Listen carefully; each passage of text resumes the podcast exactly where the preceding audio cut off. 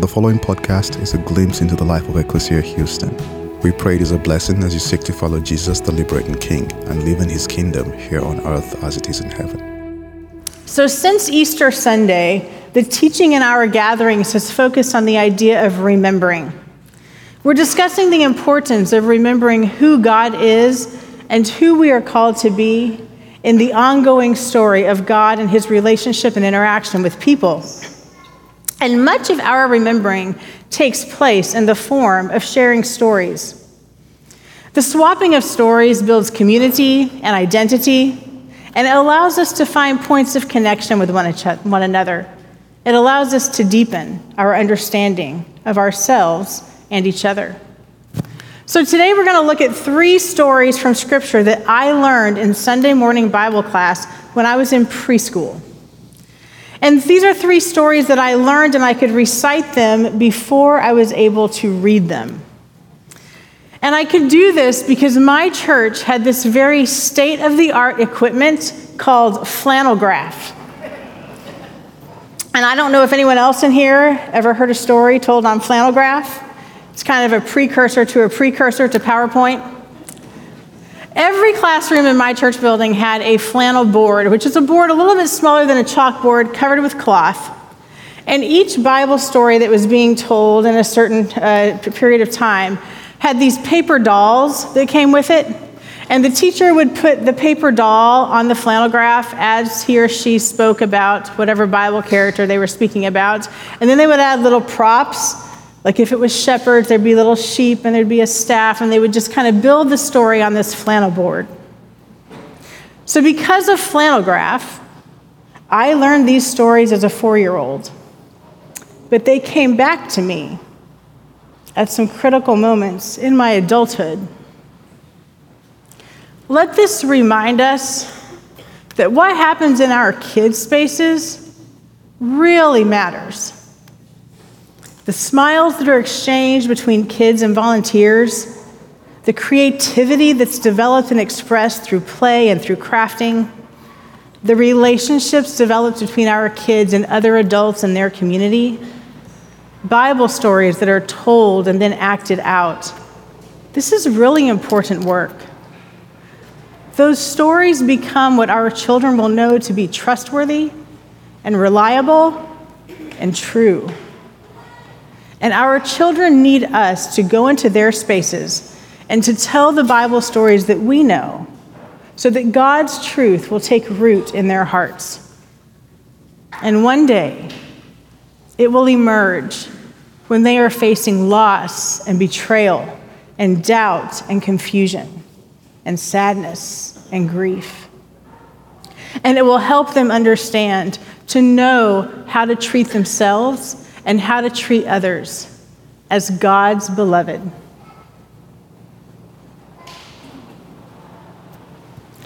And when I say we need to go into their spaces and tell them stories, I don't mean it figuratively.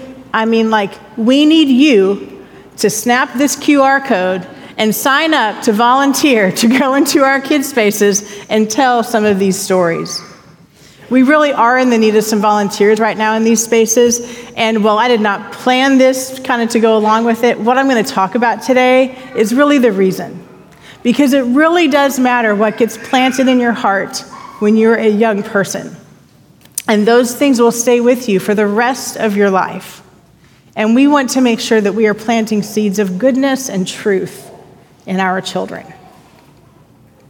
Because remembering the stories that I learned in my childhood kids' spaces have carried me through difficult seasons. Sean has mentioned several times in his talks um, that we struggled with infertility in the early years of our marriage. I think it would be easy for a lot of you to look at us now and to think that that is over, that that's, we're over all of that, and that it's no longer a significant part of who we are. But that's just not true because we have memory. And we remember those years of wondering and questioning and being on a monthly roller coaster of hope and disappointment.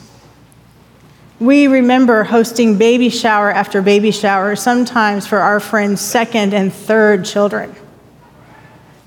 I remember years of trying to minimize my own heartache because I really did want to celebrate the joy in the lives of my friends, and I wasn't quite sure how to deal with both emotions.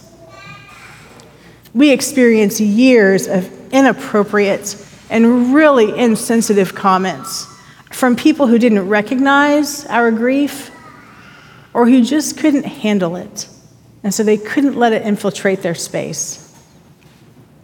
For me, this was years of deconstructing what I thought I knew about prayer and its purpose and the role that it played in the life of a believer. It was years of grieving that my body just wasn't doing something that it had been designed to do. But in the years that I was dealing with infertility, so was my closest lifelong friend, a woman named Rebecca. And I like to think that Rebecca and I have a little bit of a unique history. Uh, we've been friends since being babies together in our church nursery.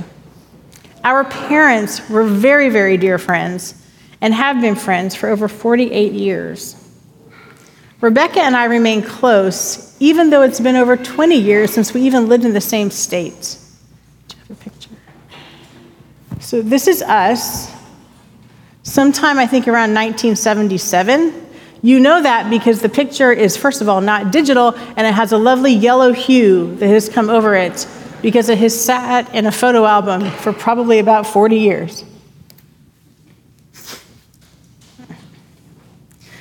I'm a little bit ahead of Rebecca in school, but our years at Abilene Christian when we were in college did overlap, and we were both legacies there. We were dating our future husbands around the same time, and so we had grand plans that we would also, of course, have our children at the same time so that this incredible, unique friendship should just could carry over into the third generation. But instead, we spent the decade of our 20s and the first part of our 30s dealing with infertility, both of us. And for years, we exchanged emails and phone calls, sharing our hopes and disappointments giving each other medical wisdom we had learned from our physicians or things we had read in articles. We prayed for one another and we prayed with one another. We just pleaded that God would give us children. And during this season, I have been involved in a Bible study. We were looking at a pretty in depth look at the book of Genesis. And I became really attracted to the story of Genesis 32 when Jacob wrestles with the Lord. And Genesis tells the story like this The same night he got up and took his two wives, his two maids, and his eleven children and crossed the ford of the Jabbok. He took them and sent them across the stream, and likewise everything that he had. Jacob was left alone, and a man wrestled with him until daybreak. When the man saw that he did not prevail against Jacob, he struck him on the hip socket, and Jacob's hip was put out of joint as he wrestled with him. Then he said, Let me go, for the day is breaking. But Jacob said, I will not let you go unless you bless me. So he said to him, What is your name? And he said, Jacob. Then the man said, You shall no longer be called Jacob, but Israel, for you have striven with God and with humans and have prevailed. Then Jacob asked him, Please tell me your name. But he said, Why is it that you ask my name? And there he blessed him. So Jacob called the place Peniel saying, For I have seen God face to face, yet my life is preserved. So, this is a story that I learned in childhood. And when it returned to me in my late 20s in the midst of fertility issues, which was probably my first big grief in life, I was struck with a new reality about the story that my life was going to be filled with struggles. There was simply no way around it. I started to realize that everyone that I admired, everyone who I would have said was wise, everyone I went to for advice or for mentoring, everyone in our church that I thought was truly spiritually formed had one thing in common. They had been through some pretty great struggles. I knew that whether it was infertility, or disappointment with people, or family hurts, or the loss of a job, or death, or moves, or the loss of relationship, or going through times of questioning and periods of doubt. I was going to have times of struggle, and every time I was going to have to make a decision. I could let go. I could stop struggling. I could stop questioning, and I could not grow. Or I could hold on to God until God blessed me. I shared this with Rebecca, and we decided that we were going to be people who held on. We were not going to be angry or bitter. We were going to be faithful while we struggled, remaining in God until God blessed us. And we acknowledge that maybe God would bless us through pregnancy and through having children, but maybe He wouldn't. Maybe the blessing would be a peace about not having children. And maybe the blessing would be the gift of new dreams for what our lives could be. Rebecca and I love this exchange, and she even added to it one day, saying, You know what? If we're really paying attention, I bet we could see that God is blessing us even in the struggle.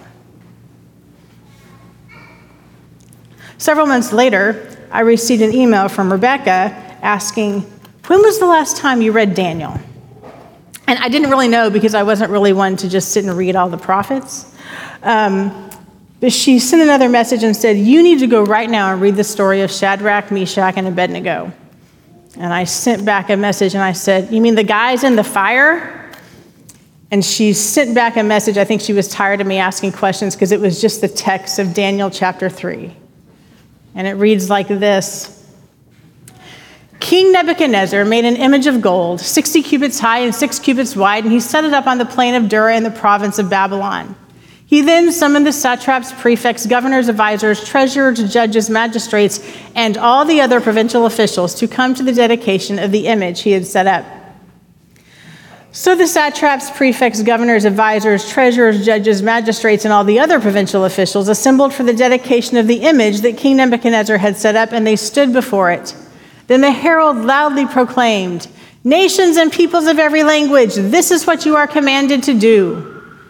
As soon as you hear the sound of the horn, flute, zither, lyre, harp, pipe, and all kinds of music, you must fall down and worship the image of gold that King Nebuchadnezzar has set up. Whoever does not fall down and worship will immediately be thrown into a blazing furnace. Therefore, as soon as they heard the sound of the horn, flute, zither, lyre, harp, and all kinds of music, all the nations and peoples of every language fell down and worshiped the image of gold that King Nebuchadnezzar had set up. At this time, some of the astrologers came forward and began denouncing the Jews. They said to King Nebuchadnezzar, May the king live forever. Your majesty has issued a decree that everyone who hears the sound of the horn, flute, zither, lyre, harp, pipe, and all kinds of music must fall down and worship the image of gold, and that whoever does not fall down and worship will be thrown into a blazing furnace. But there are some Jews whom you have set over the affairs of the province of Babylon Shadrach, Meshach, and Abednego, who pay no attention to you, your majesty.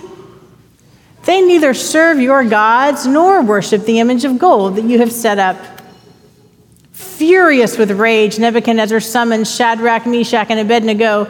So these men were brought before the king, and Nebuchadnezzar said to them, Is it true, Shadrach, Meshach, and Abednego, that you do not serve my gods or worship the image of gold that I have set up?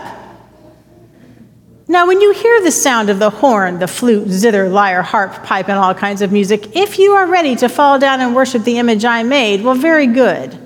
But if you do not worship it, you will be thrown immediately into a blazing furnace. Then what God will be able to rescue you from my hand? Shadrach, Meshach, and Abednego replied to him, King Nebuchadnezzar, we do not need to defend ourselves before you in this matter. If we are thrown into the blazing furnace, the God we serve is able to deliver us from it, and he will deliver us from your majesty's hand. But even if he does not, we want you to know, your majesty, that we will not serve your gods or worship the image of gold that you have set up. Then Nebuchadnezzar was furious with Shadrach, Meshach, and Abednego, and his attitude toward them changed. He ordered the furnace to be heated seven times hotter than usual and commanded that some of the strongest soldiers in his army to tie up Shadrach, Meshach, and Abednego and throw them into the blazing furnace. So these men, wearing their robes, trousers, turbans, and other clothes, were bound and thrown into the blazing furnace. The king's command was so urgent and the furnace so hot that the flames of the fire killed the soldiers who took up Shadrach, Meshach, and Abednego, and these three men, firmly tied, fell into the blazing furnace. Now, if you continued reading in that chapter, you would discover what my teacher showed when telling this story on flannel graph, because the flannel graph version of this story shows not three, but four men standing in the fiery furnace, which is what Nebuchadnezzar saw. For God had sent an angel to watch over Shadrach, Meshach, and Abednego. And though they are standing in the fiery furnace, they do not burn. So the king commands that they be removed from the furnace, and he demands that everyone now must praise and worship the God of Shadrach and Meshach and Abednego. And so it all worked out. But that wasn't actually the point of the story that Rebecca had focused on in her exchange with me. Rebecca had focused on this scripture that says, Shadrach, Meshach, and Abednego say to the king, O king, if our God chooses to save us from the fire, let him. But, King, even if he doesn't, we are not going to bow down to your statue, and we are not going to worship you. That little phrase, even if he doesn't. These words kind of became like a mantra for me and Rebecca we would pour our hearts out in these emails, expressing our hurts and wants and pleadings and fears. And every so often, one of us would sign our email with the words, but even if he doesn't, See, we wanted to encourage one another, really encourage one another. Not just give like kind of happy self help work, like, oh, think a good thought. We didn't want to say, just keep praying about it and make promises that we knew neither of us had the power to guarantee. We wanted to remind each other that we had made a commitment to be faithful to our Creator. We wanted to remind each other that we serve a God who is sovereign and whole and good, a God who is trustworthy and loving and true and constant, even in times of waiting and wanting and wondering. The final story from my years of flannel graph learning is likely more familiar to you. It's found in the 15th chapter of the Gospel of Luke, and it's commonly known as the prodigal or the lost son.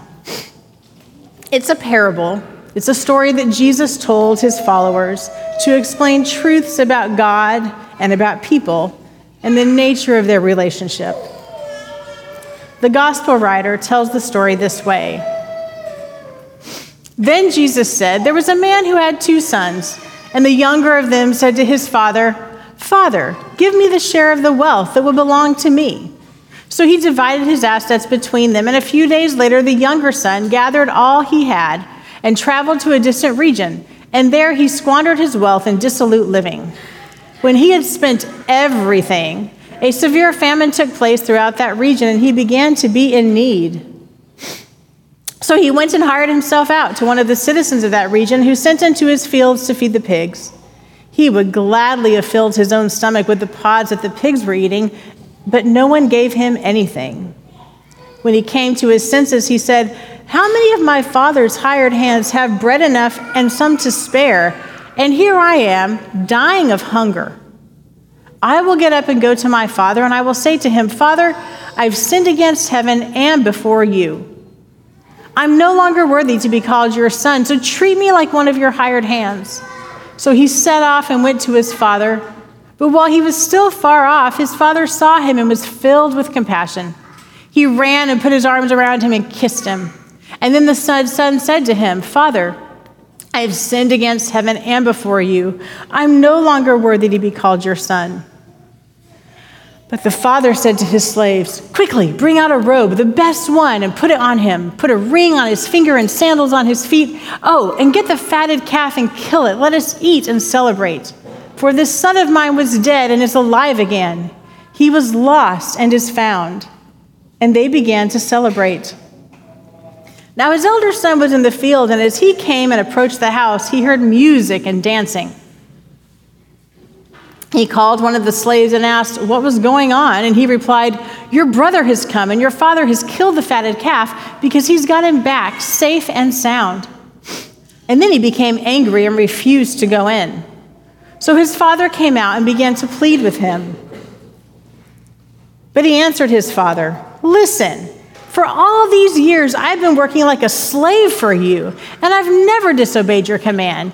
Yet you've never even given me a young goat so that I might celebrate with my friends.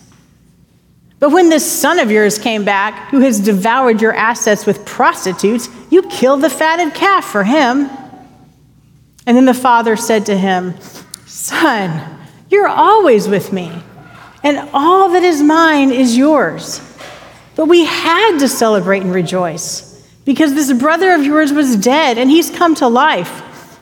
He was lost and he's been found. To better show kind of how this story returned to me in adulthood, I want to show you one last picture. It's of me and Rebecca and our families on vacation. I know it's several years old, but we're in one of our favorite places, which is Breckenridge, Colorado. And even though there have been many pictures of all eight of us taken since this one, this one is unique because we're all looking at the camera. and everyone knows that that's the picture that moms want, right? We're all looking at the camera in the right direction. No one is crying. It's nearly perfect. I also love it because, like, these are my people. You may realize that Sean is black and I'm white. Rebecca is Chinese. Her husband Russ is white. Um, our daughters are biracial, Malia and Kate. Rebecca's daughter, Kate, yes, we even named our daughters the same thing. Uh, Rebecca's daughter, Kate, is Latina. And their son, Jack, who's being held by Rebecca, is Filipino. And one of the best parts of this trip that we all took to Breckenridge was watching other people watch us. Because you could tell that people were trying to figure out who went with whom and how these four adults produced these four kids. So we mixed it up a lot. But see, Russ and Rebecca, didn't ever experience pregnancy. They have two fabulous kids in Kate and Jack, and they adopted them through what was sometimes a long and painful, but really beautiful journey. But it never erased for them the pain of infertility. In fact, as thrilled as Sean and I were when we found out we were pregnant with our oldest daughter, I still remember laying in bed one night and saying to him, How am I going to tell Rebecca? And when I did finally tell her, I said something like this We're going to have a baby. I'm pregnant. I'm so sorry. And we kind of laugh about that now. But it's kind of brought to mind for me the lost son when he returns home and doesn't think he deserves a party. Yet his father is so determined to host a celebration in his honor. See, I didn't think that Rebecca would want to, or maybe even could, share in our celebration because I knew this news was going to be hard for her. I worried because we were no longer on the same journey. I grieved how this pregnancy actually separated us and put us on different paths. I knew we were going to now be, in the world's eyes, kind of in separate groups. And we were going to have all of these different experiences. But just like in the story of the prodigal son, it's the party and the celebration that brings everyone back together. The week after I told Rebecca I was pregnant, we received a package in the mail. It was a beautiful garment for our baby, hand stitched from Asia. She was joining in our celebration, and once again, we were united, this time in gratitude. Gratitude and joy, and unified, and that we were testifying to God's work in our lives. I wonder do you allow yourself to be celebrated? Regardless of what you may have done a decade ago, or two years ago, or six months ago, or even last night,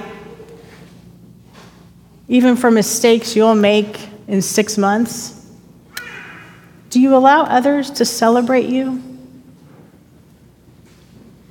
Because God, the creator of the universe, designed you and loves you. You're worthy of celebrating because you're worthy of love. I wonder will you choose, will you be the kind of person who celebrates others, even when it may be really challenging and even when it may feel really unfair? Some of you know that about 20 years ago, my dad um, died very suddenly from a heart attack at the age of 58. My mom was with him, and she has always said that his transition from her presence to the Lord's presence just seemed instantaneous. And when this happened, Rebecca and her family were there within a day or two, and they shepherded us and walked with us through all the ritual of laying my dad to rest her dad gave the eulogy at my dad's service. And in the years since, they have often grieved with us when we hit difficult points in dealing with the loss. Several years later, Rebecca's dad also had a heart attack. Now, my dad had a heart attack 14 minutes from a level one trauma center that has a huge cardiovascular wing. I mean, people are just sitting around this hospital waiting for heart problems to appear. Rebecca's dad, he had his heart attack on a fly fishing trip in the wilderness of New Mexico, where when he started having chest pains, he had to be put on a boat and rowed back to the entrance of where they had entered the water. His friends had to carry him to the parking area and get him in the car, and then drive him to the nearest small town so he could receive some kind of medical attention. And he turned 80 last month. But I tell you, as much as we have grieved the loss of my dad, we have just as much celebrated that David's life was spared that day. It hasn't always been easy, but I'm so glad that he was here to know Jack and to know Kate. And I'm so glad that she has not had to go through losing him earlier than she should. See, if we're really going to celebrate God's work in the world, it cannot be only the work that benefits us. It cannot be only the work that answers our prayers. God's blessings in Rebecca's life are not about me. God's blessing in the lives of others are not about me. To be a true friend, to build community, to blend our stories into this greater story we must be willing to look beyond ourselves and to recognize the beauty of the work of God in the lives of others. And when we see it, we must acknowledge it and say to that, Amen. God be praised. So, on this particular day, that's complicated for many, that brings up all kinds of different emotions for different people, it may be good for you to remember that our God celebrates you. The prophet Zephaniah offers a blessing to you, a reminder of how your Creator sees you. And maybe on the days when you feel unworthy or unseen or unloved, maybe you could read this and allow those words to wash over you and to comfort you. And maybe when you hit a time where celebrating others feels really difficult, when it's hard for you to find words of joy and celebration to pass along to other people, you can always borrow these words from Scripture and offer them as a blessing to others. And so, Ecclesia, I bless you with these words today hear and receive and remember. The word of the Lord recorded by Zephaniah. The Lord our God is with you. He is mighty to save. The Lord takes great delight in you. He will quiet you with his love and he rejoices over you with singing.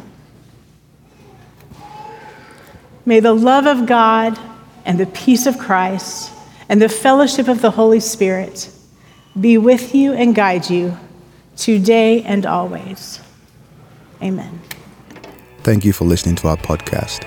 If you would like more information, please visit our website at www.ecclesiahouston.org.